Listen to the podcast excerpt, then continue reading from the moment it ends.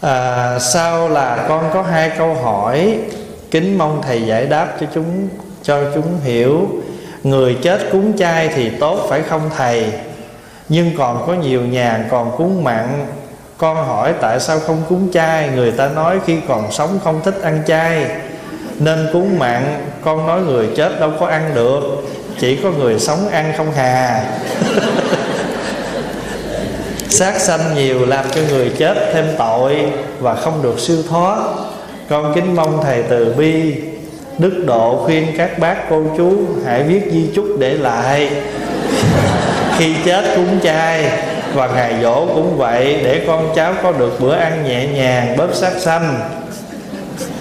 Này cô này, cô yêu cầu các bác viết di chúc à. Chắc Pháp quà cũng về làm cái quá để make sure, để tử cúng chay.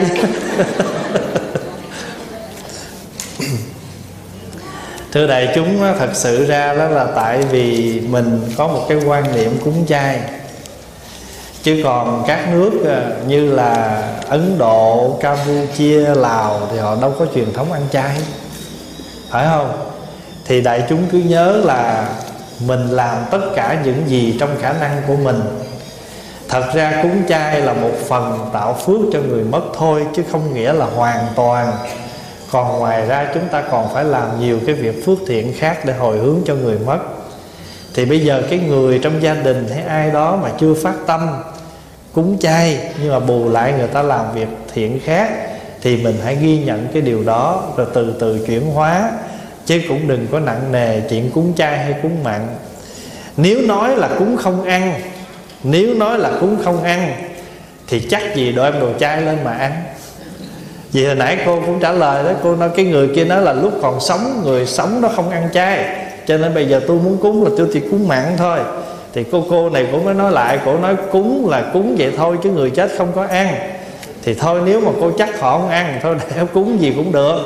Còn nếu mà cô muốn chắc ăn nữa thì mỗi lần biết con cháu nhà đó sắp cúng mặn thì xi nham trước người chết nói bữa nay cháu bà đem lên đồ mặn, bà nhớ bà đừng ăn, nghe không?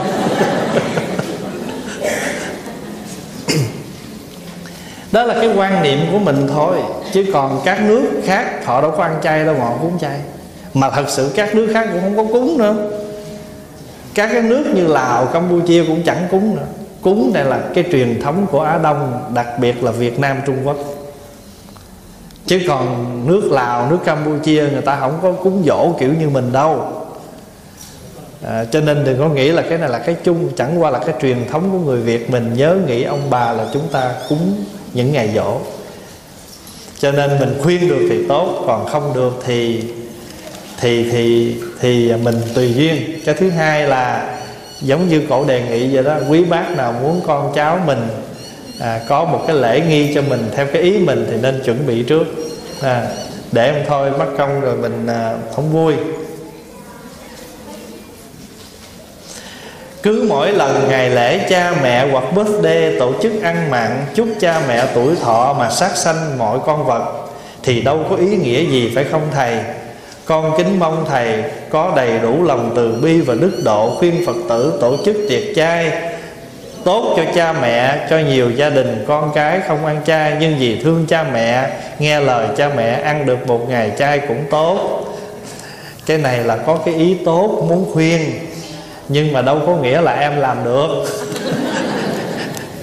Em khuyên thì em khuyên mà người ta làm hay không là người ta, người ta tùy theo ý người ta thôi. Nhưng mà tốt tức là mình có cái ý tốt là muốn hướng dẫn cho mọi người vì cha mẹ mà hãy nên tập bớt sát sinh để cho cha mẹ được cái phước. Cái đó là theo cái ý nghĩa tốt của mình. Nhưng mà mình phải nhớ là người không có duyên thì đôi lúc chúng ta cũng không làm gì được. Người ta xin lỗi đại chúng là cái trái cây á, mà mình đem từ trên cây xuống mình ăn á nó ít có ngon bằng cái trái nó tự chín trên cây. Cái trái mà nó chín trên cây chúng ta gọi là trái gì? Chín cây còn cái trái mình hái xuống, mình mình ép cho nó chín thì kêu là gì? Vú nó, phải không? Làm cho nó mau chín thì ăn cũng được, nhưng mà cái ngọt nó không thật ngọt. Thì cũng như thế, người mà không đủ duyên, không có thể nghe những cái điều mình nói thì cũng khó lắm chứ không phải đơn giản. Nhưng mà thôi thì ở đây chúng ta thấy cái điều gì lành, chúng ta cần nói thì cứ nói. Và chúng ta cứ khởi duyên cho mọi người còn được như thế nào là tùy cái duyên, cái phước của mọi người, họ nhận cái phần đó. Con xin thầy chỉ dạy về vấn đề tôn giáo. Con tu theo tịnh độ, chồng con thì theo thiên đạo.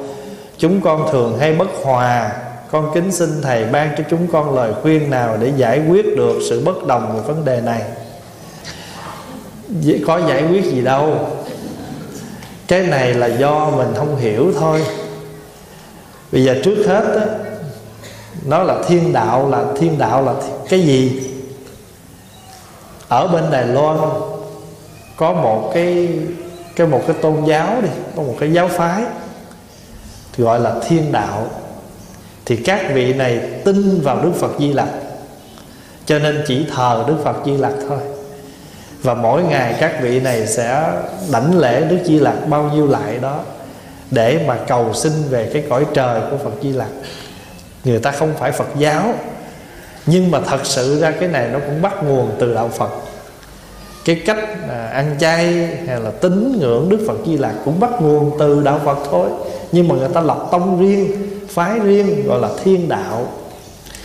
Bây giờ mình tu tịnh độ là mình cầu xin về cõi cực lạc của phật a di đà và bây giờ quý vị cứ nghĩ hai cái cái đức tin khác nhau mà tối ngày cứ gây hoài thì đâu phải là người tu phải không? Cho nên mình đừng có đừng có mất thời gian làm cái việc đó.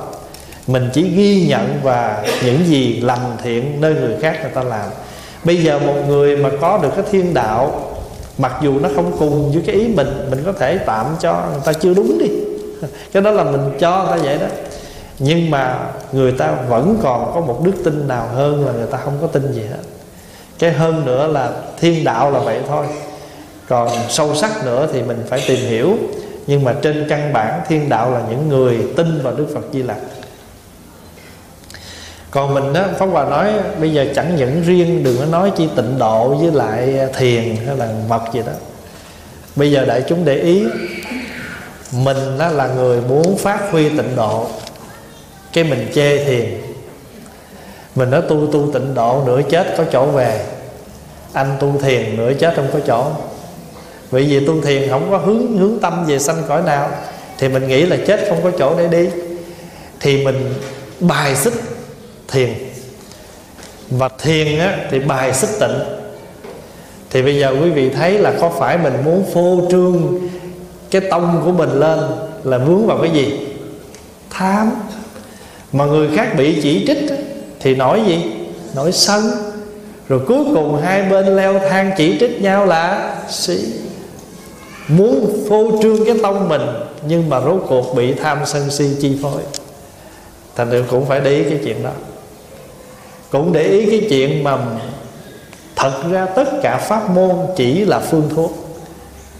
Nó không phải là cái gì quan trọng mà để chúng ta gọi là chỉ trích. Thuốc uống. Thuốc uống thì thuốc nào cũng giống nhau.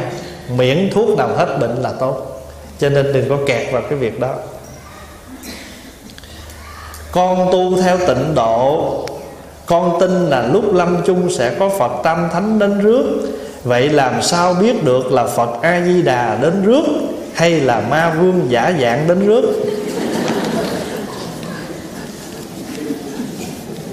Mình mình à, mình là member của Phật Di Đà mà không biết Phật Di Đà ra làm sao à? Thưa đại chúng là đây là pháp hòa nói theo cái pháp tu thôi. Khi mà mình, bây giờ đơn giản thôi nè. Quý vị là những phật tử có đi chùa, có tiếp xúc với một số chư tăng rồi.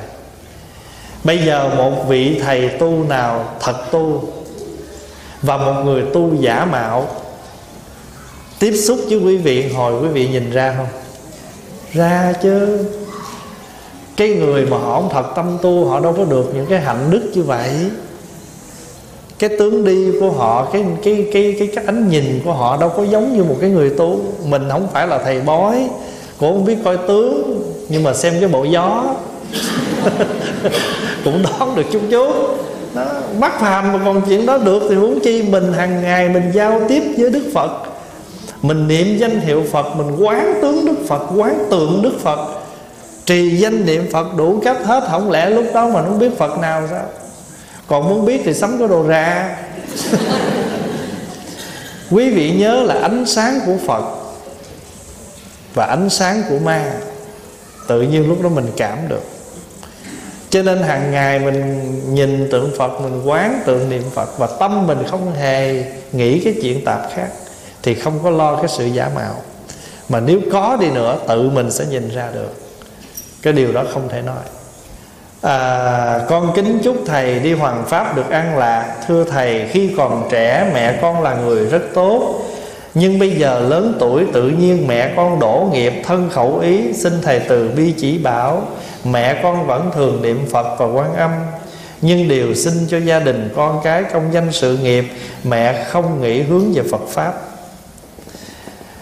Tại vì mình đã hướng ở một cái mức độ cao hơn, Thì mình nhìn mẹ niệm Phật tụng kinh bằng một cái điều rất là đơn giản là chỉ cầu nguyện cho con cái. Nhưng mà bây giờ mình nghĩ như thế này nè, cái này cũng có gì gọi là đổ nghiệp trừ khi nào mình, thí dụ bây giờ cái người đó tham sân si đầy đủ, thân nghiệp, khẩu nghiệp luôn luôn tạo những cái điều không thiện, thì mình xót thương, mình hướng dẫn để cho cái vị đó tiêu nghiệp, tiến tu. Còn bây giờ quý vị nghĩ một bà cụ hiểu Phật pháp một cách đơn giản là gì? Niệm phật cầu an cho con cái vì bà muốn con cái bà khỏe mạnh an vui cho nên bà mới cố gắng bà tu và niệm phật. Như vậy cũng là một cái hướng tốt. Tại vì một con người mà người ta có một cái điểm cái đỉnh nào để người ta hướng thì người ta mới phát tâm. Ví dụ như chúng ta cũng vậy. Muốn tu tốt cho nên mình mới hướng tâm đường tu và mỗi ngày mình nghe pháp mình học. Vì mình muốn một ngày nào đó mình tới cái chỗ cao tột hơn. À, hay hơn vì vậy cho nên hồi, hồi nãy mình có nói ở bên chùa phổ minh đó tinh tấn nó có một loại gọi là gì? Lợi lạc hữu tình tinh tấn. Vì lợi lạc cho mọi người mà làm thì mẹ cũng thế. Mẹ vì muốn sự bình an cho con mà cố gắng niệm phật. Nhưng mà nếu mình không nói cái điều đó chưa chắc bà có một điểm để bà tu. Bây giờ nè mình mình ít có khi nào mà đến với Phật một cách đơn thuần, chỉ thắp cây nhang lắm. Đa số là mình có điều kiện. Phật phù hộ cho con đòi được nợ kỳ này con cúng phần nửa in kinh. Mình luôn luôn có điều kiện. Mà hễ mà mình đang bệnh, Phật phù hộ kỳ này cho con hết bệnh, con xuống tóc cho con trai 3 tháng. Lúc bình thường đâu chịu xuống tóc đâu. Kỳ này bệnh quá, xuống xuống tóc và ăn chay 3 tháng thật sự bây giờ mình nghĩ coi ít khi nào mình đến với phật mà mình không có điều kiện với phật lắm à, mà mẹ hễ mà phật mà có điều kiện mà phật mà cho mình được cái là mình phải phật linh. À, thành thử ra mình cũng mình cũng đừng có nhìn bà cụ là một dạng gọi là tu dở nhưng mà bất quá là ở một cái hình thức một cái tâm niệm đơn thuần của một người mẹ một bà cụ là thương con và ráng tu thôi. Thì cái đó chúng ta cũng nên trân trọng rồi từ từ mình hướng thêm. Ví dụ bây giờ mình thấy nếu mà bà nè không vì niệm phật cầu nguyện cho con, như hồi sáng con, hôm tối hôm qua con bà cụ đó 86 tuổi mà giờ vẫn đi club. Thì quý vị so ra, bà má mình ngồi ở nhà niệm Phật cầu an cho con với bà cụ 86 tuổi đi club mỗi tuần, muốn nào? Phải không? Trước con kính chúc thầy vạn sự các tường hỷ lạc, Sau con kính xin thầy giảng cho con được hiểu một điều. Con thấy có người ngồi trước bàn Phật khấn xong rồi mới lại. Còn con khi đốt nhang đứng trước bàn Phật khấn xong rồi quỳ lại, Có khi con chỉ xá xá. Xá ba cái được không? Vì đau chân. Ngồi và đứng khấn Phật, Cái nào mới đúng? Lễ, con kính xin thầy giảng cho con hiểu để làm đúng theo nghi lễ cho khỏi thất lễ với Phật, Thưa Thầy, trình độ học kém của con có điều chi sơ sót kính mong Thầy quan hỷ. Tái bút, con gặp Thầy thật chứ không mơ. Thấy Thầy rất khiêm cung và từ bi hoan hỷ, Không khác gì vị Bồ Tát. Bây giờ bà cụ á, có lý do là đau chân, cho nên là đứng khấn phật thôi. Rồi bây giờ bà hỏi vậy chứ bây giờ khấn xong rồi lại, hay là lại xong rồi khấn? Quý vị thường thường khấn xong rồi lại hay lại rồi khấn? Hay vừa khấn vừa lại? Chắc vừa khấn vừa lại để cho thấy mình tha thiết, phải không? Thật sự ra, cái nào cũng được hết nhưng mà thông thường chúng ta thường làm là chúng ta khấn xong rồi chúng ta lại lại rồi chúng ta lui. Thường thường mình muốn thưa cái gì ấy, bẩm bẩm xong rồi bắt đầu hành lễ tạ ơn rồi lui. Cũng giống như mình bái kiến hoàng thượng vậy đó, đó tâu trình với hoàng thượng xong rồi cái là hạ thần cáo lui. Thì bây giờ mình cũng cáo lui với phật bằng ba lại cái đó là pháp hòa nói theo cái hình thức lễ nghi. Bây giờ hết trưa hết là mình nói thế nào là nghi lễ? Nghi là hình thức bày tỏ lễ là sự cung kính. Nghi lễ nghĩa là hình thức bày tỏ lòng cung kính, cho nên gọi là nghi lễ. Lễ là sự tôn kính, còn nghi là hình thức là lễ nghi nghi thức. Chúng ta làm cái gì cũng đều là bày tỏ cái hình thức cung kính của chúng ta thôi. Còn cái chuyện tùy sức khỏe, bây giờ ví dụ pháp hòa nói không được, phải lại phật, mà giờ mở ngoặt đau chân rồi sao lại? Không, thành thử ra tùy theo sức khỏe mà chúng ta tu tập. Chúng ta đến và đại chúng nhớ là khi mà chúng ta lại phật là chúng ta bày tỏ lòng biết ơn thôi, chứ không phải là để phật cho mình cái gì. Mình thờ phật, mình lại phật là để bày tỏ lòng biết ơn của mình đối với phật. Con quy y từ lúc còn nhỏ, khoảng 10 tuổi, Sau này trưởng thành, con đọc sách và nghe các bài pháp thoại của các thầy Về tam quy ngũ giới, Nên cũng hiểu về giới và việc giữ giới. Con xin hỏi thầy, con có phải quy lại không? Chữ quy lại á, Được Bởi vì sao? Bởi vì khi còn nhỏ, mình quy y, Ý thức mình chưa có đủ Bây giờ mình lớn lên, Mình nhận thức đầy đủ Thì mình nên trở về một chùa nào Mình có lễ quy, Mình xin nghe giới trở lại và mình xin tự thân tâm của mình Lúc đó phát nguyện Ba pháp quy y. Để cho mình tiếp nhận cái pháp này bằng cả cái ý thức trọn vẹn của mình, mà không phải cái ý thức mơ hồ như lúc nhỏ. Lúc nhỏ 10 tuổi, ba mẹ dẫn đi chùa thì biểu mình đọc thì mình đọc chứ mà ý thức mình chưa có còn bây giờ là mình lớn rồi, mình đủ nhận biết thì mình nói là con xin quy y phật. Thì cái câu này nó từ tâm mình lưu xuất ra là hôm nay con đã nương phật, nương pháp, nương tăng. Trường hợp đó gọi là quy y lại. Mà chữ lại đây không có nghĩa là mình phản thầy xa bạn gì cả, mà vì chúng ta muốn đích thân tâm của chúng ta bằng tất cả sự ý thức của chúng ta mà phát nguyện thôi và nếu mình nhớ, nhớ pháp danh của mình thì vẫn giữ pháp danh cũ đó mà không cần thay đổi. À, mà quý vị cũng đừng nghĩ rằng á, ai thí dụ bây giờ quý vị nào lớn lên mới quy y đi. Nhưng mà nếu trong vòng một thời gian nào từ 3 tháng trở lên mà quý vị không ôn lại những cái giới đó đó thì coi như mình cũng đã thiếu sót rồi đó. Cho nên phật tử mà quy y rồi đó là mỗi tháng ít nhất một lần phải tụng giới ít nhất một lần phải ôn đọc những cái giới đó lại. Chứ không phải là là quy y rồi là để cuốn sổ đó, rồi là là mình thành pháp đâu. Lễ quy y sẽ được tiếp tục duy trì nếu mỗi tháng vẫn còn tụng giới. Cho nên phật tử là phải tụng giới. Mỗi tháng một lần, tụng năm giới mà mình thọ 10 giới thập thiện tại gia bồ tát giới, chứ không nên không tụng giới còn thí dụ như mình thấy một vị thầy nào mà mình có thể nương tựa thì mình xin thầy đó làm vị thầy y chỉ cho mình để mình nương tựa vị đó mà chúng ta tu tập. Cho nên dù phật tử có thọ giới rồi, thí dụ ngày hôm nay đi, một số quý vị đăng ký, gọi là quy y. Nhưng mà quý vị nhớ là khi mình đăng ký quy rồi thì bằng tất cả ý thức của mình ngày hôm nay, nhưng cũng phải thường xuyên ôn tụng chứ không thôi là chúng ta sẽ mất đi cái cái cái ngày lễ thọ giới đó.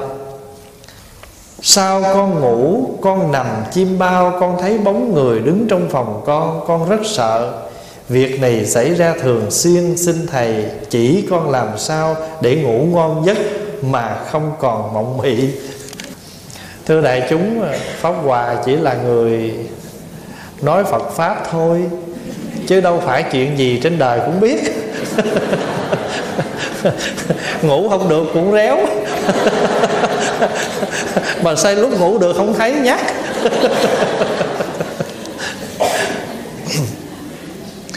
thưa đại chúng là như thế này nè. Khi mà mình à, khi mà mình à, đi ngủ đó, hay là đời sống hàng ngày của mình đó, mình phải tập có sự thiền định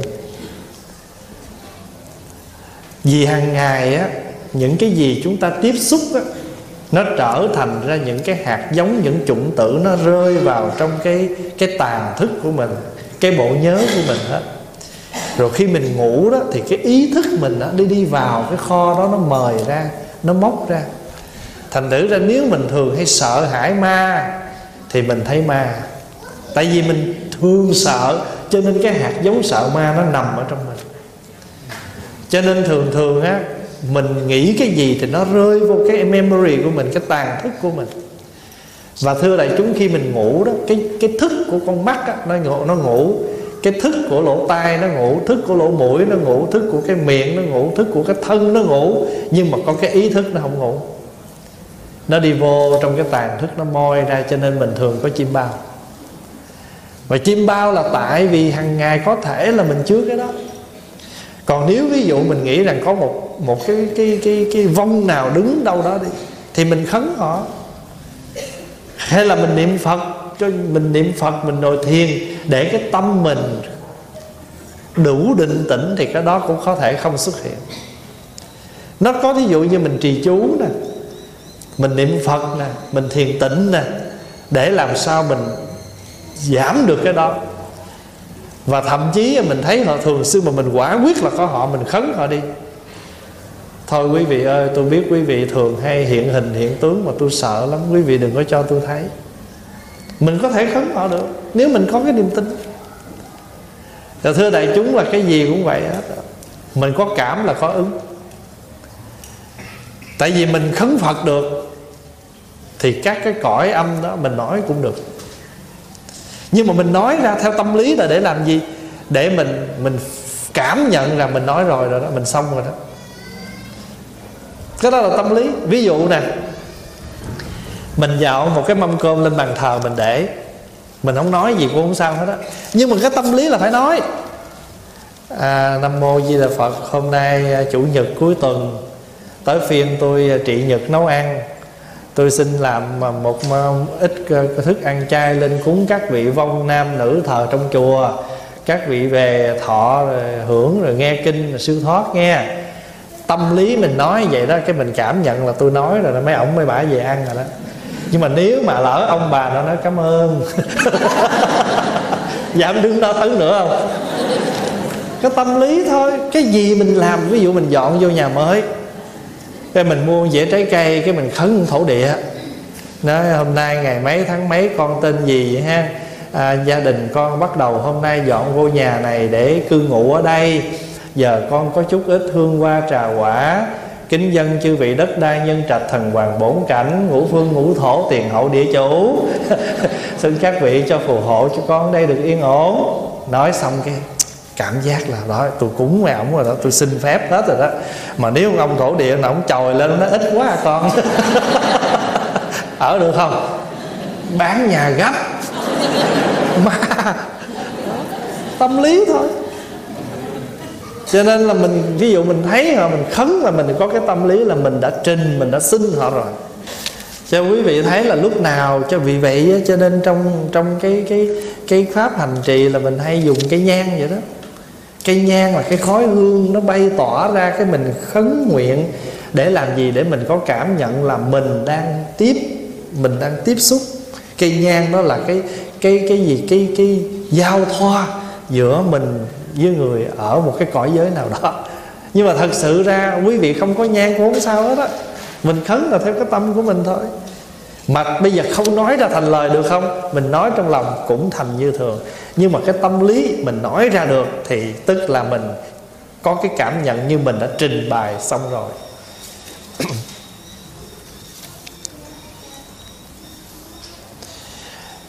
Có nhiều người ở Việt Nam người ta đập đầu cá lóc, ta ăn mỗi ngày, ta cắt cổ gà, cổ vịt, cái người ta học một câu. Trước khi cầm cái dao cắt cổ gà lên, cái nói với con gà thác thác sanh tùng tùy nhân tướng, đầu thai kiếp khác làm ăn. Đừng đầu thai con gà, con vịt mà bị người ta cắt cổ nhổ lông nghe con. Nói xong cũng cắt nhỏ như thường. Nhưng mà tâm lý, nói vậy xong rồi vẫn cắt cổ nó. Rồi mà mình ý nghĩ rằng á, mình đã độ nó rồi đó. Còn có nhiều người, nam mô a di đà bà dạ đa tha dạ đa điều vậy cái đó là mình kêu là tụng chú giảng sanh cho nó siêu thoát. Nó mà nó dãy ra được, nó nói, bà, đừng cắt tôi còn linh hơn bà tụng nữa. Ăn chay. Là tự mình phát nguyện ăn chay. Nhưng mà mình thèm quá cái tự mình suy nghĩ ra. 12 giờ khuya rồi. Qua ngày mới rồi. Thôi ăn mặn đi. Và mình bắt đầu mình đặt ra một câu chuyện là phật ngủ rồi. quý vị thấy tâm lý không? Tự mình muốn ăn vậy nè. Cho nên là mình mới có một bài thơ đó ngày rằm phát nguyện ăn chay, nửa đêm thức dậy thở dài, giữa đón đêm khuya chờ phật ngủ, nướng khô vừa chín miệng vừa nhai.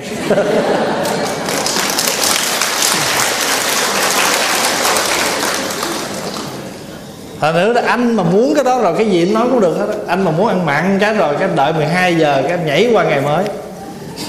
Rồi còn có kiểu ăn chay này nữa nè. Sáng sớm là ăn chay tới 12 giờ thôi. Qua 12 giờ là nói giờ gì biết không? Hết giờ ngọ rồi. Giờ của Phật hết rồi. Bây giờ giờ cõi âm. Thật sự mình ăn kiểu nào cũng tốt hết á. Bây giờ ví dụ quý vị quan niệm vậy, Quý vị ăn nửa ngày chay cũng quý nữa. Cái đó vẫn quý như thường, Chứ không có gì từ chối hết á. Nhưng mà Pháp Hòa trình bày ở đây Để thấy là khi cái tâm niệm của chúng sanh mình Muốn cái gì là tự mình create, Mình tạo một cái để cho nó có cái excuse. Không? Có một cái gì để mình nói. Có bà cụ đó bà đi chùa, Bà cầm bịch cam, Tới bàn thờ nào cũng bà để ăn trái ăn trái vậy đó tới hồi bà ra cửa chùa cái tượng đức phật đản sanh chỉ tay trời tay dưới đất như nè bà bà hết cam rồi. Cái bà lợi ngay cái tượng bà dỗ đâu Trời, tội nghiệp con. Bà xin lỗi con tại con nhỏ con đứng bà không thấy. Bữa sau nghe con bữa sau bữa sau.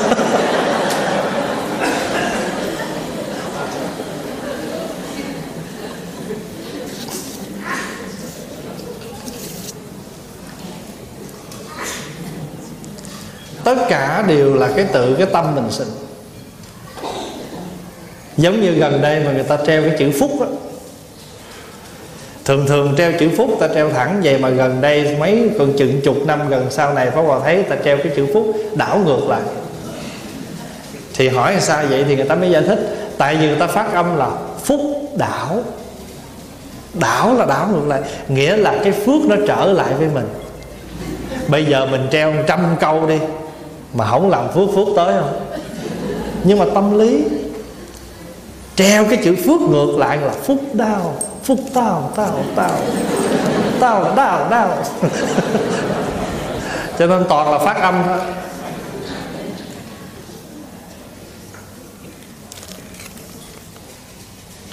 Thưa Thầy, con rất mến mộ Thầy. Hầu như đêm nào con cũng nghe Thầy giảng trước khi đi ngủ và con luôn cầu mong có ngày gặp được thầy ở ngoài đời, chứ không phải qua youtube. Cách đây hơn một tháng, con được biết thầy sẽ qua úc giảng con mừng vô cùng. Cũng là lúc công việc của con ở hãng rất bận. Con chưa bao giờ say no khi boss kêu làm thêm, phần vì con cũng muốn kiếm thêm tiền còn vài ngày nữa thầy qua tới Sydney, con vừa muốn gặp thầy, vừa muốn làm thêm như vậy thì mệt quá. Chà, khó ăn à nha. Này là mắng vốn á. Không chừng lát nữa thầy có gì chia nữa. Trong lúc đó con nghĩ tới mẹ quan âm và cầu xin người cho con đừng làm thêm thứ bảy. Không ngờ lời cầu xin của con thật là linh nghiệm. Cả hãng con không ai làm thêm. Con kể cho ông xã nghe sự linh ứng của mẹ quan âm. Ông xã nói con ích kỷ.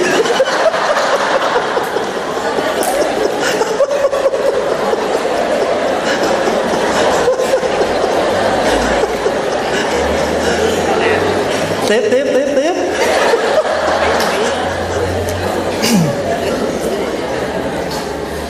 Ông xã nói con ích kỷ. Nếu muốn không làm thêm thì xin một mình thôi, thì tại sao muốn mọi người đều nghỉ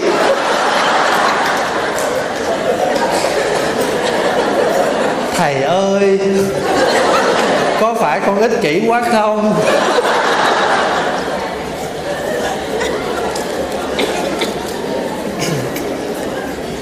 Như vậy là mai mốt ai có cần gì đừng kêu con này xin.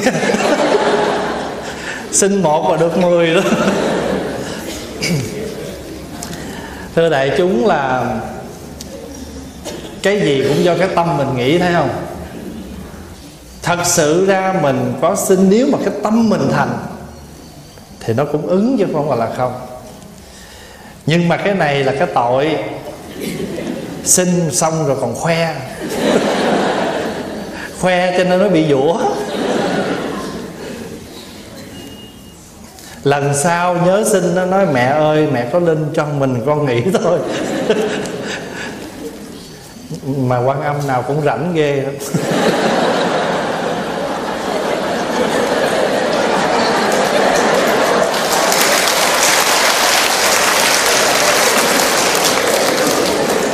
Em xin cho em nghỉ giảng mà không cho. còn cô này cổ xin nghỉ, mình cô làm mà cho nguyên hãng nghỉ. Quan âm này rảnh. Cô không có ích kỷ đâu. Tại cái hãng cô hên thôi. Tại vì nếu như mà cô ích kỷ thì cô nói là cho nguyên hãng nghỉ thì để đừng ai có tiền giống con hết. Thật sự ra thì nhiều lúc à, mình à, may mắn gặp đúng lúc thôi rồi bây giờ quý vị nhớ là ở đời có nhiều lúc có không bao giờ cái gì mình được cả hai đâu. Hễ mà bây giờ nếu mình chấp nhận đi làm có thêm tiền thì mình hy sinh buổi giảng. Còn mình thấy rằng á, bao lâu thầy mới qua một lần có dịp mình lên thăm thầy đừng nói đặt vấn đề gọi là giảng không giảng gì hết đó. đâu phải quý vị nghe mấy buổi này thì quý vị thành đạo đâu. Quý vị nghe hàng trăm buổi hàng ngàn buổi rồi mình cũng là mình mình không hơn được gì hết chẳng qua là mấy ngày nay chúng ta gặp nhau như một sự thâm với nhau trong cái thâm tình phật tử. Pháp hòa nhận mấy ngày nay, pháp hòa không có dám nghĩ là pháp hòa đi giảng thuyết đâu. Pháp hòa chỉ dám nghĩ rằng pháp hòa đang đi một chuyến để thăm quý phật tử thân thương, chứ không dám nghĩ giảng thuyết còn nếu mà xin lỗi, nếu gọi là giảng thuyết quý vị nghe trong băng đã đủ chứ đâu cần phải gặp nhau. Nhưng mà gặp nhau đây là mình bày tỏ cái tình thân của mình.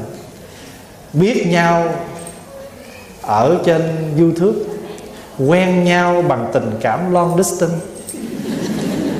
Cháu bây giờ được cơ hội gặp nhau như thế này thì hãy đến với nhau, có mặt cho nhau trong từng giây phút, vậy thôi. Cho nên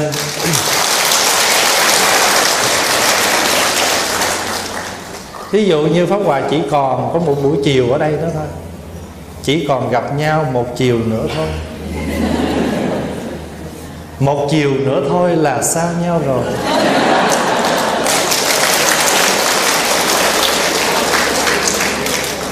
Ngày mai các du về lại với đời. Còn lại mình ta trong kiếp lang thang. Cho nên mình gặp nhau thì hãy cứ vui cuộc đời như gió thoảng mây trôi, lợi danh như cuốn mây chìm nổi, chỉ có tình thương để lại đời.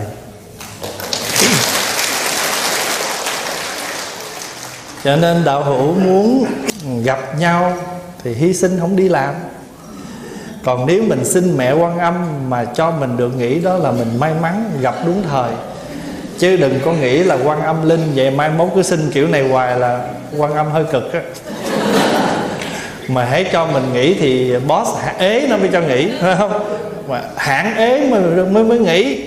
Mà hãng ế là mình cũng tiêu á. Ở đời mà được này phải mất kia. Dạ, cho nên nếu mà thí dụ không được, bây giờ muốn xin nghỉ mà hãng không cho bắt mình đi làm, thì thôi, giờ mình chỉ có một trong hai thôi. Thậm chí còn phải đi làm nữa là khác.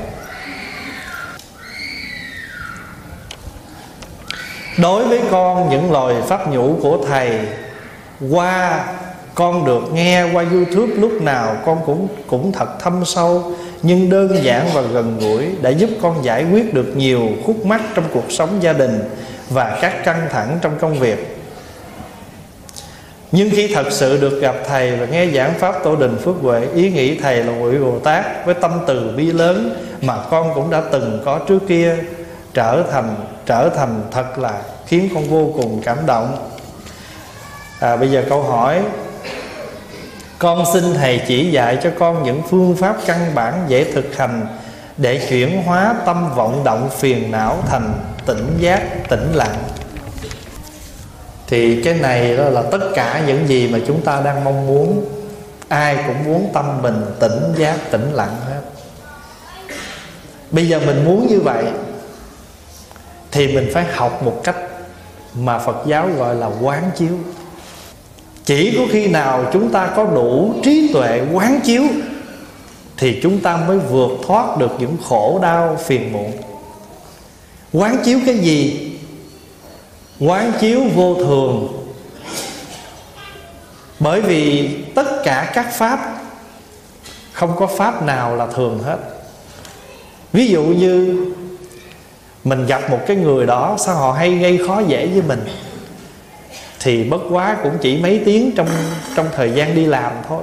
Còn về nhà mình sẽ gặp những cảnh duyên khác.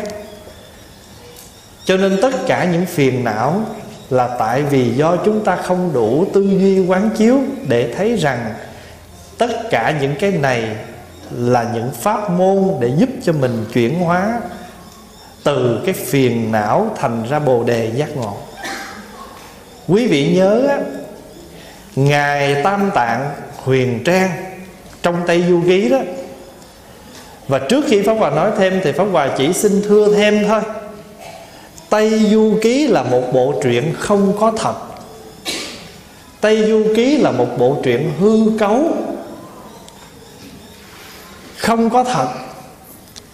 Chỉ một nhân vật có thật thôi, Đó là Ngài Huyền Trang, Một nhân vật lịch sử có thật Ở nhà đường.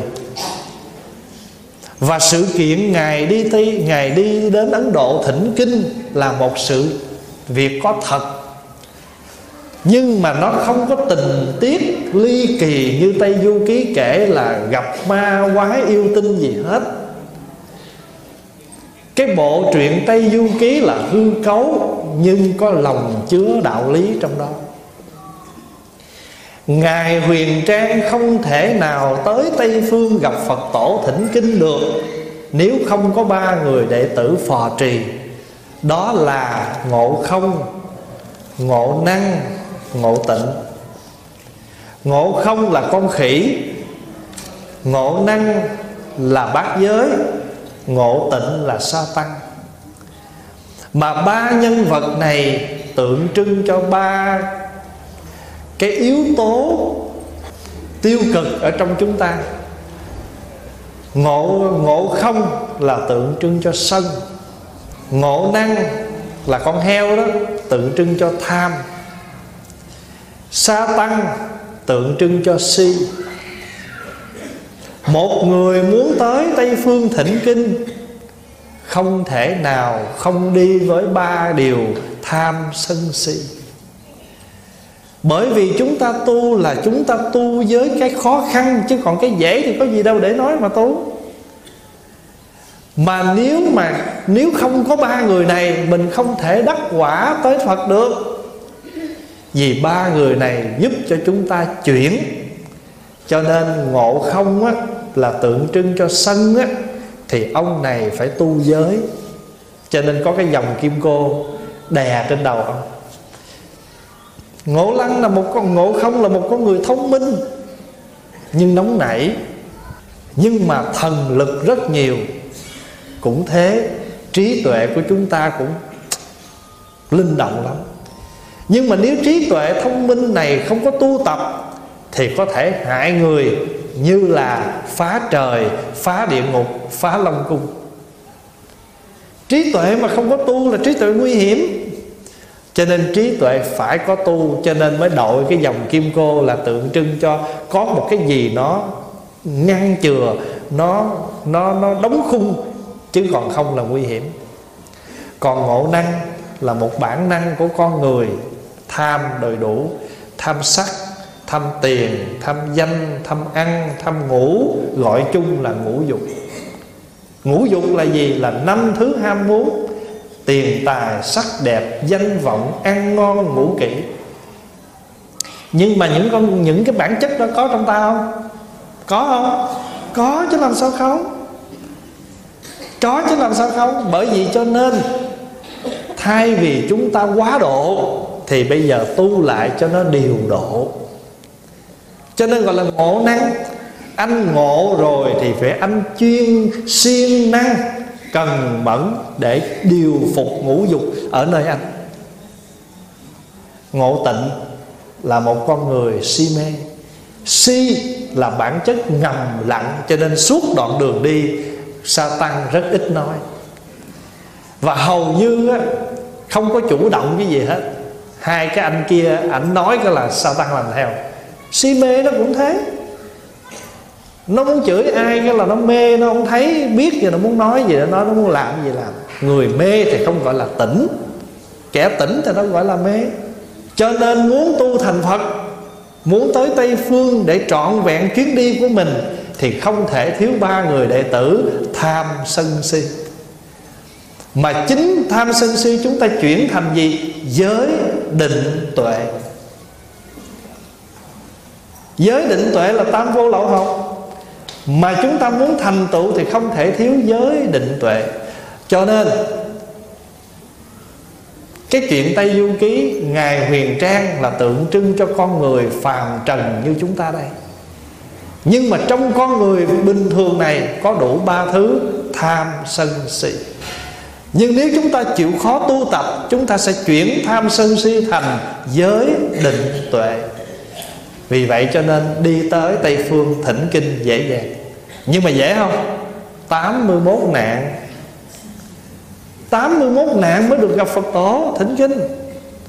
Nghĩa là gì? Nghĩa là chúng ta muốn thành tựu được. Thì chúng ta phải trải qua một quá trình thử nghiệm. Mà đặc biệt là càng tới Tây Phương Thì ma quái lại càng năng lực. Chúng ta cũng thế.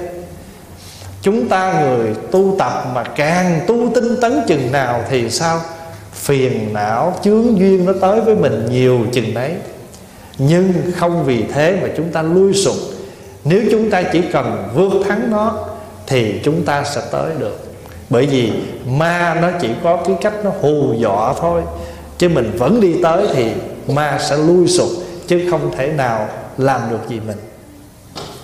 Cho nên ở đây cái pháp căn bản là niệm định tuệ.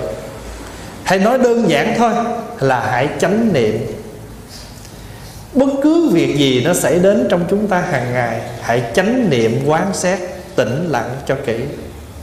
Ví dụ, mình khởi sân si, chánh niệm, tôi đang khởi sân si. Thì khi mình chánh niệm được như vậy thì dù mình chưa hết sân si nhưng mà ít nhất mình chỉnh lại. Mình chỉnh lại được cái độ sân si của mình. Để mình không có quá đáng trong lời nói, trong hành động. Cho nên chứ đừng, cũng đừng nghĩ rằng, đừng nghĩ rằng là mình tu là có cái gì đó nó rất là là ghê gớm. Cho nên cô cũng đừng buồn, tại vì mình còn mấy cái này ngày nào còn đi trên đường thỉnh kinh là ngày đó còn gặp yêu quái. Và cho nên bộ tây du ký là một bộ truyện lòng chứa rất nhiều đạo lý trong đó. Chánh niệm. Thì khi mà chánh niệm nó có mặt với mình rồi thì tự nhiên tâm mình định tĩnh. Mà nhờ tâm định tĩnh cho tánh niệm nó cao. Cho nên quý vị cũng đừng có lo ngại mình còn sống ở cõi đời này, ngày nào còn giao tiếp thì ngày đó còn tham sân si. Nhưng mà cái quan trọng là mỗi một lần nó trồi lên thì mình biết độ nó, giống như ngộ không, thấy không? Mỗi một lần mà lên cơn phá, đường tăng làm gì? Niệm chú kim cô. Đó. Đến khi nào mà ngộ ngộ không thuần thục? Cho nên rồi quý vị thấy không? Nè, trên đường ba cái anh này nè gây gỗ gây gỗ nhiều không? Gây dữ lắm. Có đôi lúc lý trí nó nói thôi ngồi dậy niệm phật đi tối tôi để từ chuông mỗi ngày 6 giờ sáng dậy niệm phật. Thì cái con cái con con ma làm biến con ma ham ngủ là tượng trưng con heo. Nó nói sư huynh sư huynh ông thương sao sư huynh bắt dậy sớm vậy? Sư phụ còn chưa la mà sư huynh cứ la hoài nằm xuống ngủ đi. Cái con mắt nằm xuống tiếp. Đó, ba con đó nó nói chuyện với nhau nó chống với nhau. Tham sân si trong mình nhiều khi nó cũng có đôi lúc á cái trí mình nó cũng cao lắm. Nhưng mà rồi mà nó dựa khởi lên cái là cái con heo cái cái tham đó nó có cách nó nói cái tự nhiên mình nghe lời nó.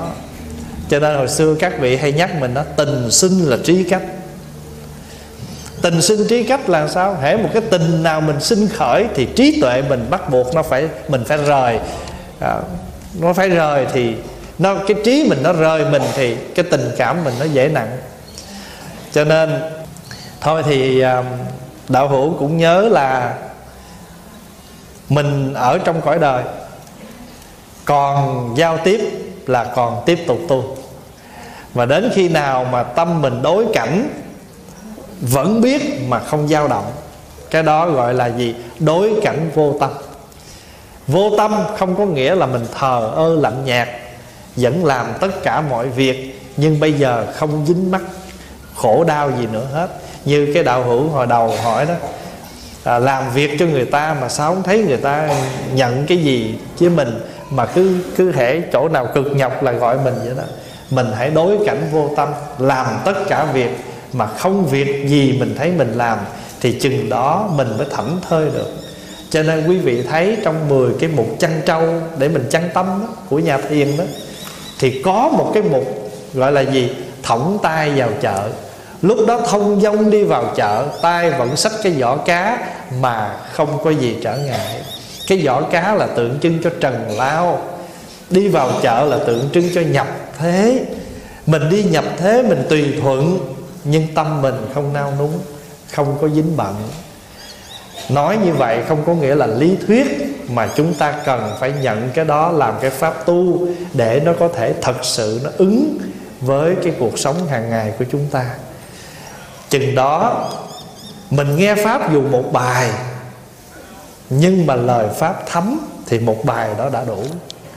Nhưng mà mình nghe nhiều không phải là không tốt nhưng mà mỗi một lần mình nghe thì nó giúp cho mình thanh lọc thêm được cái sự hiểu biết của mình. Biết những điều chưa biết, sáng tỏ những điều chưa thông, làm cho trí tuệ mình sáng, giải tất cả mọi hiểu lầm và làm cho mình tăng trưởng cái lợi ích rất lớn. Và đó là cái lợi ích của sự nghe pháp. Kính xin thầy hoan hỷ giải thích dùm cho con. Thường cha mẹ mất, cúng trai tăng là sao? Là sao vậy thầy?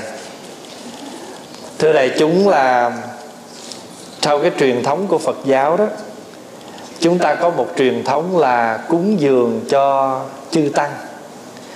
Cái chữ chư tăng á là nói chung cho tất cả người xuất gia. Chứ không có nghĩa là chư tăng chỉ là các thầy. Bởi vì chữ tăng nghĩa là đoàn thể của những người sống tu theo lời phật. Và ngày nay á, tạm dùng cái chữ để phân biệt sư nam và sư nữ. Cho nên các vị thường dùng cái từ là tăng ni. Có nghĩa là cái vị này là tăng, là nam, mà tăng ni nghĩa là các vị sư nữ. Chứ thật ra chữ tăng là đã đủ bởi vì chữ tăng là một đoàn thể chứ không phải một cá nhân hay là một cái giới tính nào. Chứ mình đọc là con về nương tựa tăng. Nhớ không? Hay là tự quy y tăng. Nghĩa là đoàn thể của những người sống tu theo lời phật. Hay nói cách khác là các bậc xuất gia. Vậy thì cúng trai tăng nghĩa là làm một cái bữa nói cho dễ hiểu ha bữa tiệc. Cúng dường cho các thầy, các sư cô. Tại vì đây là một cái cơ hội để mình cúng dường nhờ cái công đức tu hành của chư tăng, chư ni, cầu nguyện cho người thân mình. Khi muốn cúng dường trai tăng, không nhất thiết phải đợi tới người thân chết. Nếu mà vậy á mấy thầy đi tu đợi ăn cơm chết. Ăn cơm người chết, không phải. Bất cứ sự kiện nào, mình cũng có thể cúng dường trai tăng được hết. Thậm chí, nhà không có chuyện gì hết. Nhưng mà mình thấy chư tăng đông đảo muốn phát tâm cúng dường cũng là trai tăng, chứ không nhất thiết là phải có chuyện mới cúng dường. Thì không phải đợi tới khi nào có người thân chết mới cúng trai tăng, hay là có người thân bệnh mới cúng trai tăng. Ờ, rồi vậy là mấy thầy, thôi thì thôi đừng kêu tôi cầu an, tại tôi cầu an rồi tôi không có an. Phải không? Bất cứ lúc nào mình cũng có thể cúng dường trai tăng được hết. Nhưng mà đặc biệt, khi chúng ta có những sự việc như người thân mất hay gặp gia đình có người thân bệnh, chúng ta cúng dường để mà coi như là cầu chư tăng mời chư tăng chú nguyện hồi hướng công đức tu tập cho người thân của mình khi bệnh hay là quá vãng. Chữ trai nghĩa là cơm nước mình dùng đó thức ăn á. Mà bây giờ mình hay kêu là chay đó. Lúc nói á, thì nói là ăn chay. Nhưng mà khi nói tới cái chữ thì không thể dùng là chay tăng mà gọi là trai tăng như vậy, chúng ta xài chữ trai là đúng, còn chữ chay là không đúng. Giống như bây giờ mình nói ăn chay là mình nói chưa đúng chữ. Phải nói là ăn trai. Bởi vì chữ trai nghĩa là tinh khiết, là trong sạch. Nghĩa là chữ trai. Còn ăn chay á ch á, là mình nói trại từ cái tiếng ăn trai. Mà giờ mình thành quen rồi. Ăn chay hay là à, thức ăn chay. Nó quen rồi. Chọn đúng chữ mình xài là ăn chay. Thọ trai chứ không ai nói thọ chay hết những cái chữ ta dùng trong chùa thọ trai. Cúng dường trai tăng. Vậy thì cúng dường nghĩa là mình cung cấp một bữa cơm cho chư tăng gọi là trai tăng nhưng mà trai tăng á, có hai phần. Nếu mình chỉ cúng dường bữa ăn thôi, thì gọi là trai phạn. Trai phạn nghĩa là mình tổ chức một bữa cơm cúng dường thôi, không có quà cáp. Còn khi có quà cáp, thì gọi là trai tăng. Quà cáp là gì? Nhiều khi mình mua cái khăn cục xà bông, cái bàn chải, chai kem à, và mấy cái dao cạo tóc. Ví dụ vậy đó. Những cái vật dụng gì mình mua mình gói lại để mình tặng cho các thầy cúng dường cho các thầy các cô thì đủ trọn vậy đó. Ta gọi là trai tăng. Còn ngày nay á có nhiều người người ta còn gọn nữa. Thì người ta nói thôi bây giờ mua lượm thượm rồi không biết các thầy dư rồi như thế nào. Sách tới nó cũng lượm thượm thôi người ta để vô bao thơ người ta cúng dường tịnh tài. Thì khi mà người ta cúng tất cả những cái gì mà từ cái tâm thành người ta tạo ra, thì gọi là tịnh hết á. Cái gì mà mình mình đem của cải vô mà từ cái từ cái tiền của trong sạch mình làm ra, từ cái tấm lòng thành kính, quý vị nhớ chữ tịnh nó hai phần nha. Không phải tiền mình làm ra đàng hoàng là tịnh là đủ đâu, tâm cũng phải thành kính mới tịnh cho nên mình nói là xin tịnh tài nghĩa là tiền. Tiền này là tiền con làm bằng sự trong sạch làm ăn đàng hoàng chứ không có lường gạt người khác. Và từ cái tâm thành muốn cúng chứ không phải là bị ép buộc cũng không phải là vì danh không phải vì cầu cái sự ờ, ờ, à, à, tiến tâm gì mà cúng dường. Cho nên cái tiền đó nó hai phần vừa cái tâm mà vừa cái của thì gọi là tịnh tài ngược lại, của này con mua cũng từ tấm lòng của con và cũng từ cái tiền mà con làm trong sạch ra, gọi là tịnh vật. Cho nên là thì có nhiều khi trong cái lời thưa đó, cái lời tác bạch ta nói là tịnh tài, tịnh vật. Nghĩa là vừa có quà cáp mà cũng có tiền. Và tất cả những cái này đều từ cái tấm lòng. Từ làm làm bằng cái sự trong sạch, làm ra và từ cái tâm thanh tịnh có bắt buộc là khi người thân mất phải cúng tra tăng không? Dạ không có bắt buộc. Cái đó là tùy mình, tùy mỗi gia đình. Ai muốn thì cúng dường, không thì thôi. Nhưng mà khi mình trai tăng như vậy á, thì có phải là mình lên chùa mình nhờ một cái là xong không? Cũng chưa phải. Khi mà mình phát tâm mình cúng dường trai tăng, có nhiều khi mình nói con xin phát tâm cúng dường trai tăng 100 thầy chùa đó không đủ thì chùa đó phải đi mời giùm mình.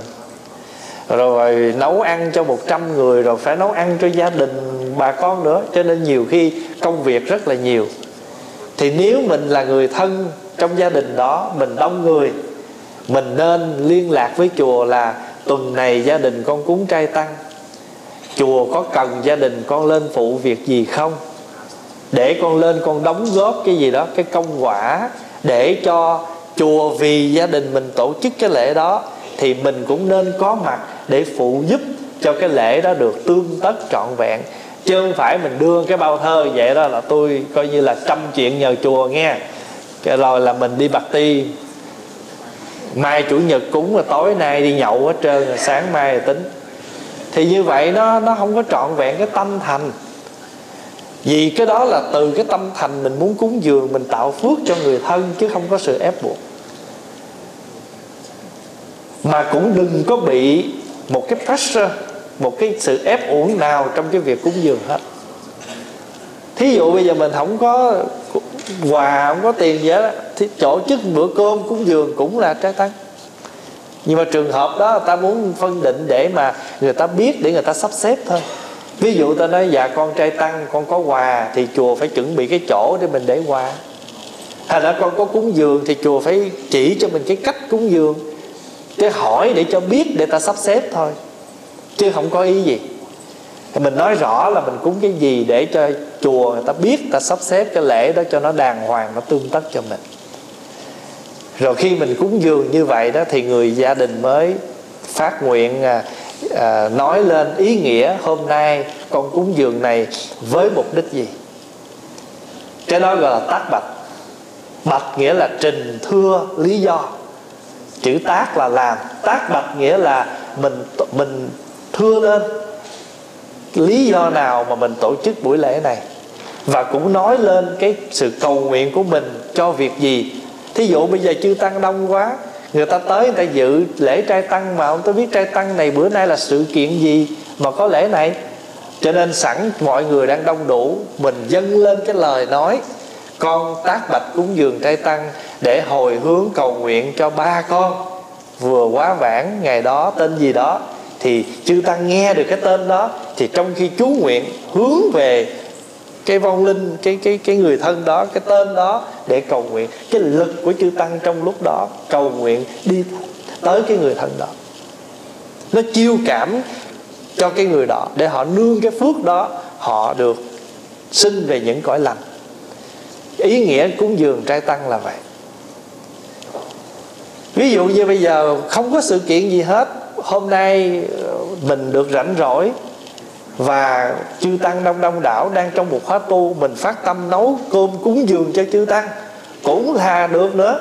Chứ không có nhất thiết là hỏi có có, có việc gì không? Chư tăng tập hợp đông đủ ờ, tu tập còn muốn cúng dường. Không nhất thiết phải là có sự việc mình mới nhờ cái chuyện đó quý vị biết á, là theo truyền thống của các chùa nam tông á, tức là chùa thái lan chùa miến điện chùa tích lan à, chùa à, campuchia vân vân á là một tháng ba chục ngày phật tử của chùa đó, đó phải chia nhau mà nấu ăn đem vô cho quý thầy. Chứ chư tăng trong các chùa của nam tông không có nấu ăn.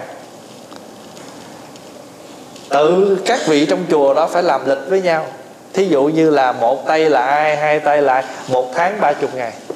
Ví dụ họ có 10 người 10 người đó hết 10 người đó đủ 10 ngày thì đáo lại mà mỗi người đó phải nấu thức ăn đem vô bởi vì cái truyền thống của Nam Tông là chư tăng không có thổi lửa nấu ăn. Vì ngày xưa là chư tăng đi khất thực đi ra đường buổi sáng ôm bình bát ai cúng cái gì bỏ vô bát đem về thọ dụng, xong là buổi chiều không ăn. Vì vì buổi chiều không ăn?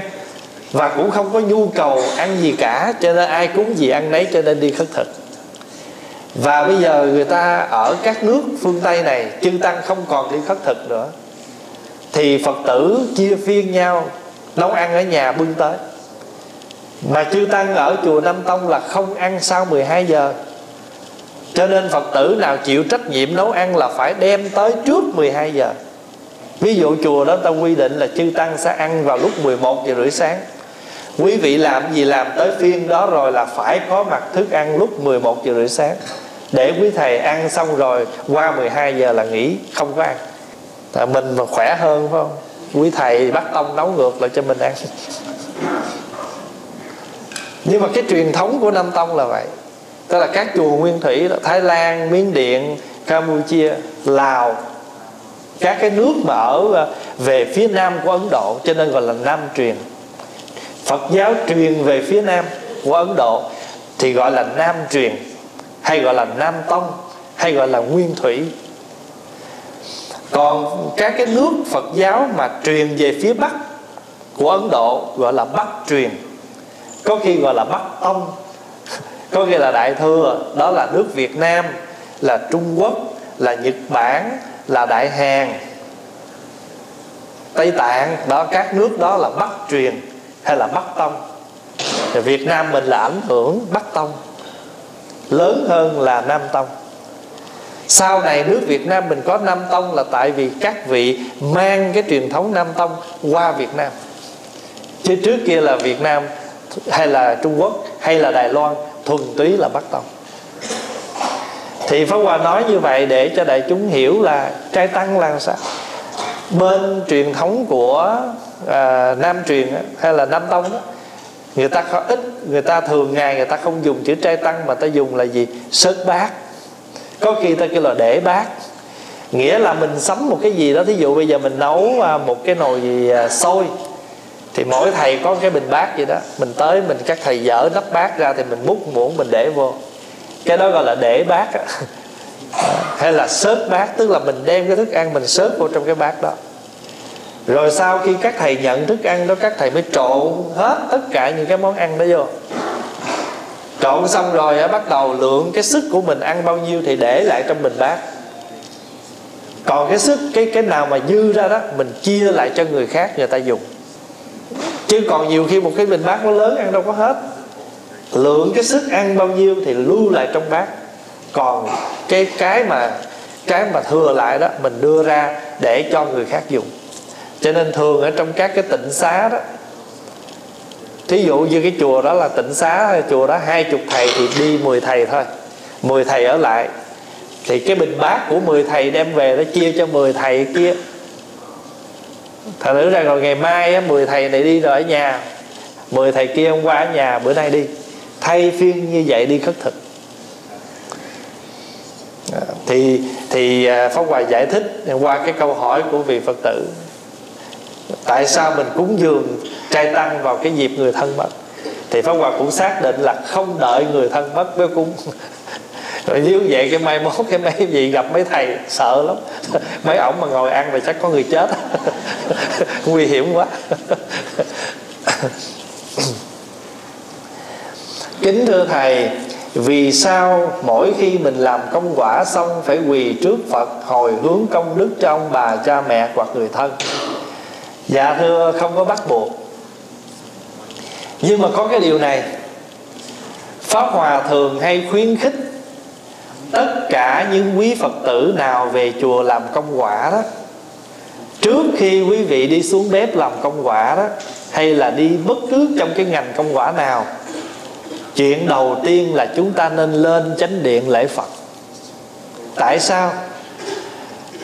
Bởi vì khi chúng ta đến chùa, việc đầu tiên là chúng ta lễ phật để bày tỏ cái lòng tôn kính của mình đối với tam bảo. Và cái ý nghĩa nữa đó là mình chuẩn bị xông pha ở ngoài chiến trận. Công quả coi vậy chứ không khéo một lát nó thành công lưng á. Tại vì ở một cái nơi mà công cộng đông người, mà một người tới 10 ý lần chứ không phải một người một ý đâu rồi nha. Thì nếu mình không đủ cái năng lực á lát mình xuống, hồi mình thành phiền não cho nên mình lên mình lễ phật để làm gì? Để thỉnh tam bảo chứng minh à, con tiếp xúc với phật với pháp với tăng. Bây giờ con mang tam bảo đi xuống chuẩn bị ra trận. Thành nữ ra khi mà mình có tiếp xúc với tam bảo rồi hồi nãy mình ở trước chánh điện mình lễ phật trang nghiêm rồi thì xuống dưới kia mình lỡ ai có làm gì mình chút đó, mình nhớ hồi nãy mình mới phụng thỉnh tam bảo chứng minh rồi. Phải không? Thành thử ra mình mới vừa giơ ngón tay lên, ê cái là nó dạ thôi mô phật. Thành thử ra mình định là mình mới vừa định là xài nhất dương chỉ mà cái người kia mà họ không khéo mà họ chưa, họ thiếu tu tập là họ xài nhất dương chỉ với mình đó thì thôi mình gì, ngủ dị hương. Thật thử ra mình làm công quả mà không có cẩn thận á, thì một lát mình cũng thành ra phước thì cũng có nhưng mà nghiệp tội nó cũng kế bên. Cho nên người ta có một cái bài gọi là công tội ngang nhau. Cái công của mình cũng lớn lắm, nhưng mà cái tội của mình cũng không ít. Vì đôi khi mình làm mà mình làm đứt lòng người khác do cái cách nói của mình, do cái cách hành xử của mình. Cho nên thế nào gọi là công quả, quý vị nên nghe cái bài giảng đó thế nào là công quả? Quả nghĩa là cái kết quả.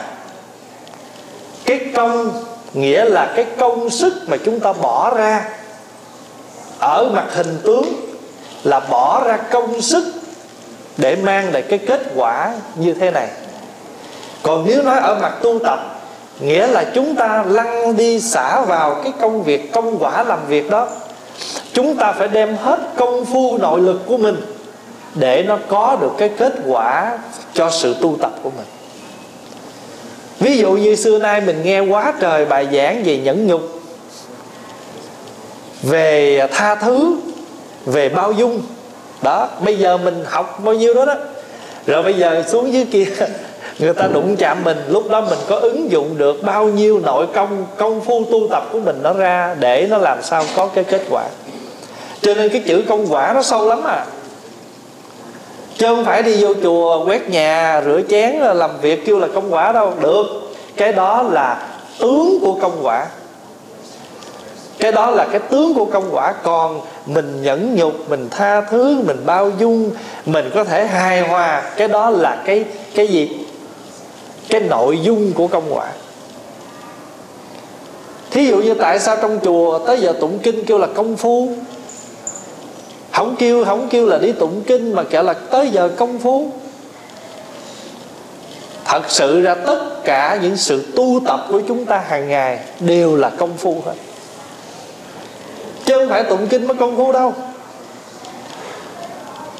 Tất cả những gì chúng ta đang hành xử mỗi ngày, nó nói lên được cái công phu tu tập của mình. Nó nói lên được cái nội lực mà chúng ta đã tiếp nhận từ giáo pháp và chúng ta ứng dụng nó. Cho nên một cái người mà đi truyền pháp á, không phải ngồi ở trên pháp tòa. Trên pháp tòa thường lắm. Tất cả chúng ta đều có thể là pháp sư giảng pháp ở ngay trong bếp. Nội cái cách đáp ứng của mình thôi thôi vào ví dụ thôi. Dĩ nhiên là nó không có những cái chuyện đó. Tại tu là phải hiền chứ ai tu dữ đâu. Tu là dễ thương chứ không ai tu dễ ghét hết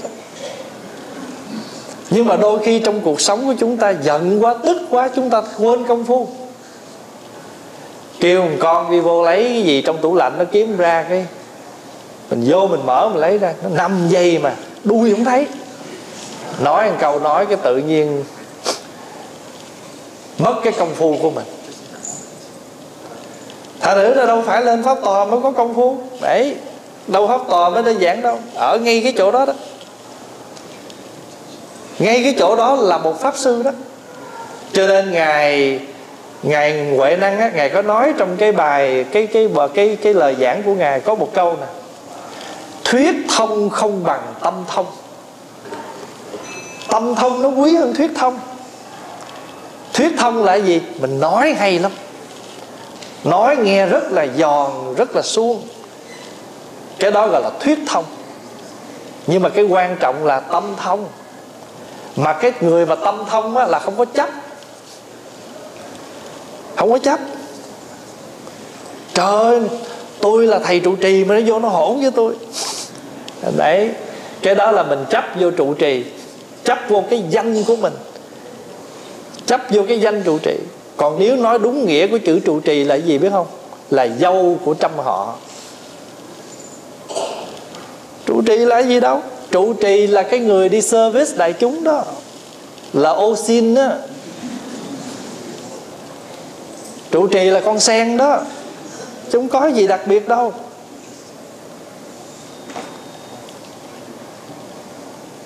Thành nữ ra thí dụ như giờ quý vị không bằng lòng gì quý vị kiếm ai quán vốn? Kiếm con sen. Sen được, được được có cái tên là trụ trì. Thật nữ ra mình dính vô cái tên trụ trì của mình là bắt đầu mình mình rất là tự hào. Rồi mình mình có quyền có lực có thế có quy không có. Cho nên mình đó có thể mình thuyết thông, nhưng mà chưa có tâm thông. Mà hễ mà tâm mà thông rồi á, bởi vì tâm thông là có thần thông. Mà cái tâm mà thông thì cái gì trong lục thông? Ai nhớ tên của lục thông không? Thiên nhãn thông, thiên nhĩ thông, tha tâm thông. Tha tâm là gì? Là mình thông được cái tâm của người khác. Ví dụ như tự nhiên sáng nay mọi tuần lễ nào xuống gặp tôi nó cũng vui vẻ, tự nhiên sáng nay nó gặp tôi tôi chào nó đi luôn à. Thì thôi, nó chào mình tháng bốn lần, mà hồi nào giờ nó chào đủ, bữa nay nó thiếu một lần mà mắc gì trách. Cái đó mới là tâm thông. Rồi còn nếu mình thông nữa đó chắc bữa nay nó có chuyện á, để một lát nữa lễ xong rồi tôi kiếm, tôi hỏi thăm coi, tội nghiệp. Như vậy mới gọi là cái người có cái đạo lực công phu chứ. Thấy bạn bè của mình bữa nay nó bất thường là mình phải quan tâm chứ. Giận nó luôn. Thì công phu thiếu, tâm thiếu thông. Pháp Hòa nói như vậy là một cái ví dụ thôi Chứ còn đại chúng có thể ứng dụng suốt trong đời sống hàng ngày của chúng ta. Đi vào trong hãng cái đứa kia bữa nào nó cũng tốt với mình Mà tự nhiên bữa nay nó hơi cà một chút. Mình muốn kêu nó cà giật, cà chớn giữa tùy mình. Nhưng mà Mình biết là bữa nay nó hơi như vậy Là nó đâu phải bình thường, như thường ngày rồi. Nghĩa là tâm nó bất an. Đời sống gia đình nó có thể bữa nay có vấn đề. Thì cái người mà có tâm thông, cái người mà có công phu, nội lực là sẽ đến với cái người đó.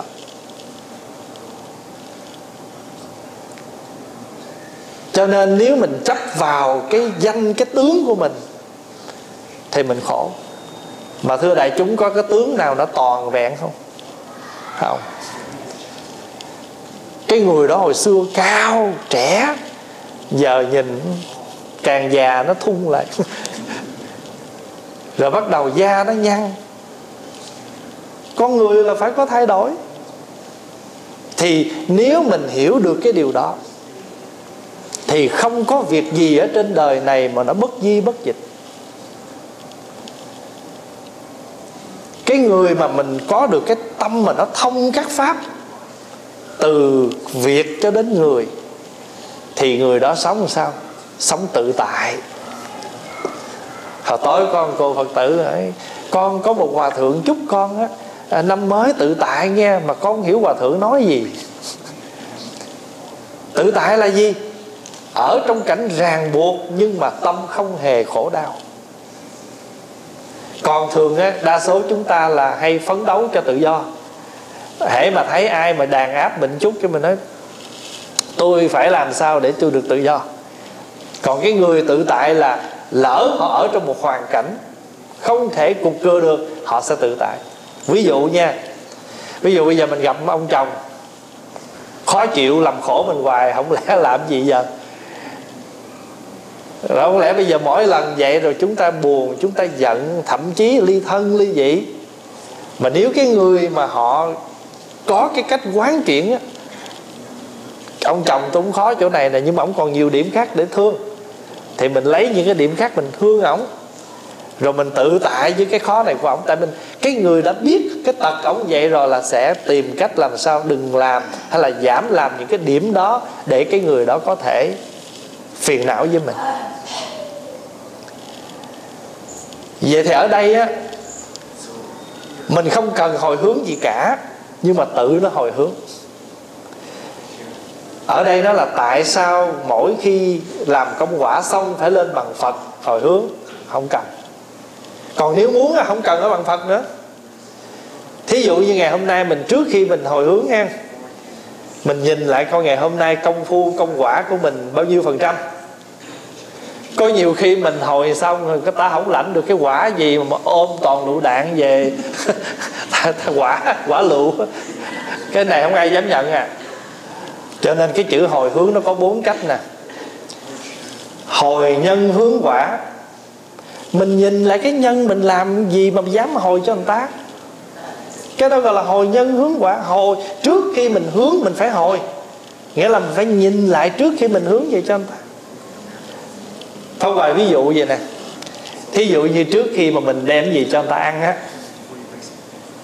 Mà cái này mình biết là nó nằm trong tủ hai ngày rồi, Thì theo cái cách thường á, Là mình sẽ lấy cái muỗng mình làm cái gì nè?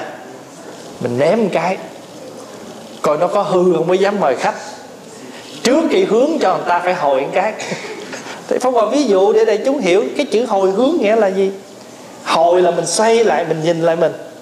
Hướng là mình đưa về cho người ta. Mà trước khi mình hướng cho người ta phải hồi mình chút.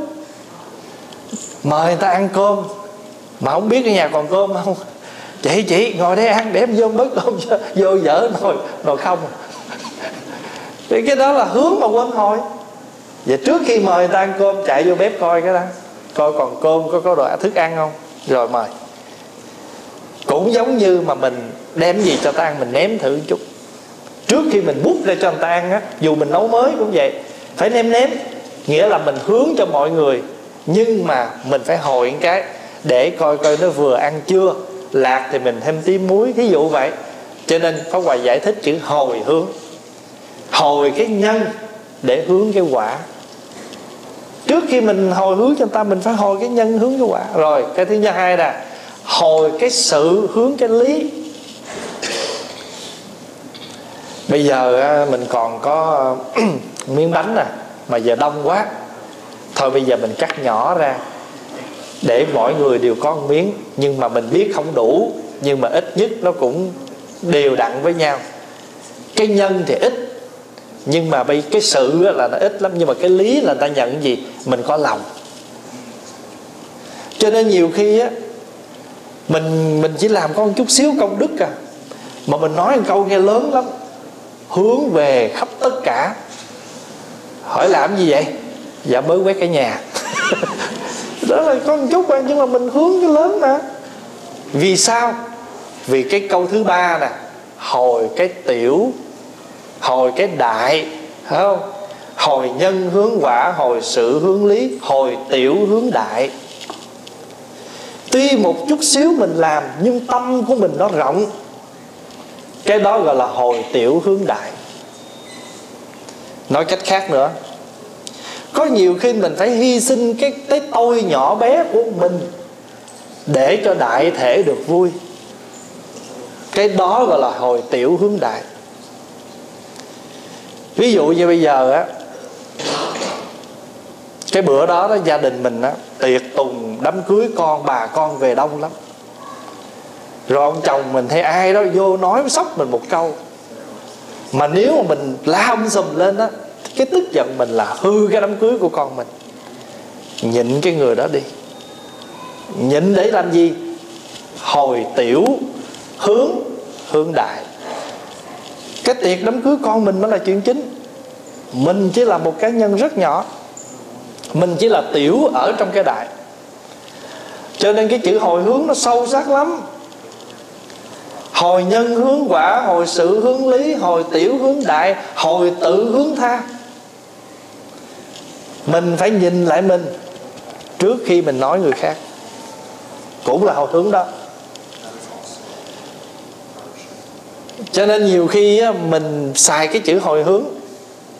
Mình dùng chữ hồi hướng nhưng mà mình chưa thấy được cái sâu sắc của chữ hồi hướng.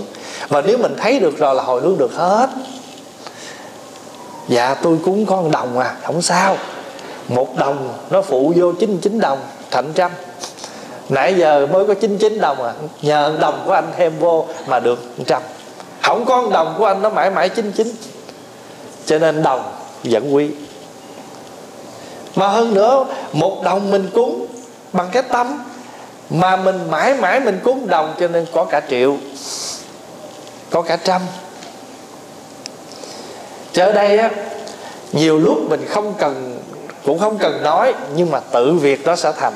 Còn nếu mình hồi hướng, không cần lên tới bàn phật nữa. Bất cứ việc gì mình làm xong rồi, con xin hồi hướng cho người thân của con và pháp giới chúng sanh. Nếu muốn phát nguyện hồi hướng còn không thì tự cái công đức, công quả đó, nó sẽ chuyển nó hướng về hết cho mình. Ví dụ bây giờ quý vị mang à, một cái hộp bánh lên đây quý vị cúng. Quý vị đâu có nói gì đâu, với cái ý nghĩa là con mang cúng phật thôi. Vậy mà lát quý thầy tự biết à có tôi ở trọng á thành thử quý vị đi về là mấy thầy bưng xuống mình nói cái ý nghĩa là cúng phật, nhưng mà mình biết là cúng xong mình để lại là chùa hướng quý thầy, quý người, các vị trong chùa người ta dùng. Thấy không? Thành thử ra cũng như thế. Khi mình làm xong sự việc, tâm của mình thành, mọi việc nó sẽ đi vào cái khớp hết. Bởi vì chúng ta mang tới cho tam bảo thì trong đó có mình. Mình có người thân, mình có cha, có mẹ mình.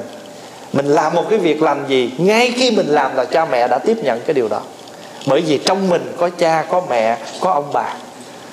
Cho nên khi mình sống an vui, giây phút đó ông bà mình cũng được hưởng cái an vui đó, chứ không có gì không có. Cho quý vị biết là mình mất người thân á, mình chỉ mất cái thể chất thôi. Nhưng mà mình không mất họ trong mình của mình. Cho nên bây giờ á, thí dụ mình lỡ mất ba, mất mẹ đi, mình phải biết rằng cha mẹ đang ở trong mình.